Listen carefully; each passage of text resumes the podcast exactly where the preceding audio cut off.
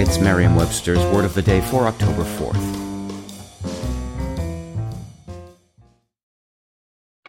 Hi there, it's Julia Louis Dreyfus. You may know me from my podcast called Wiser Than Me, where I talk to older women and get their wisdom from the front lines of life. I was amazed by how many people told me our show made them look forward to getting older, which is why I'm here to talk about season two of the show. Sally Field, Billie Jean King, Beverly Johnson, Ina Garten, Bonnie Raitt, just to name a few. All hail old women. Wiser Than Me season two is out now from Lemonada Media. Today's word is meliorism, spelled M E L I O R I S M. Meliorism is a noun.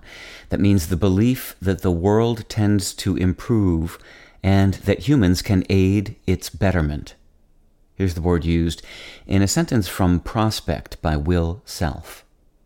Meliorism is that comfortable midway point between pessimism and optimism, wherein its possessor conceives of her actions as capable of bringing about a better future.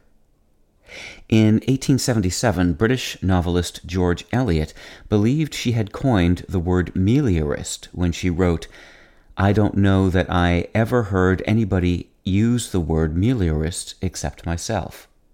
Her contemporaries credited her with coining both meliorist and meliorism, and one of her letters contains an early documented use of meliorism. However, there is evidence that meliorist had been around decades before she started using it. Whoever coined it did so by drawing on the Latin word melior, meaning better.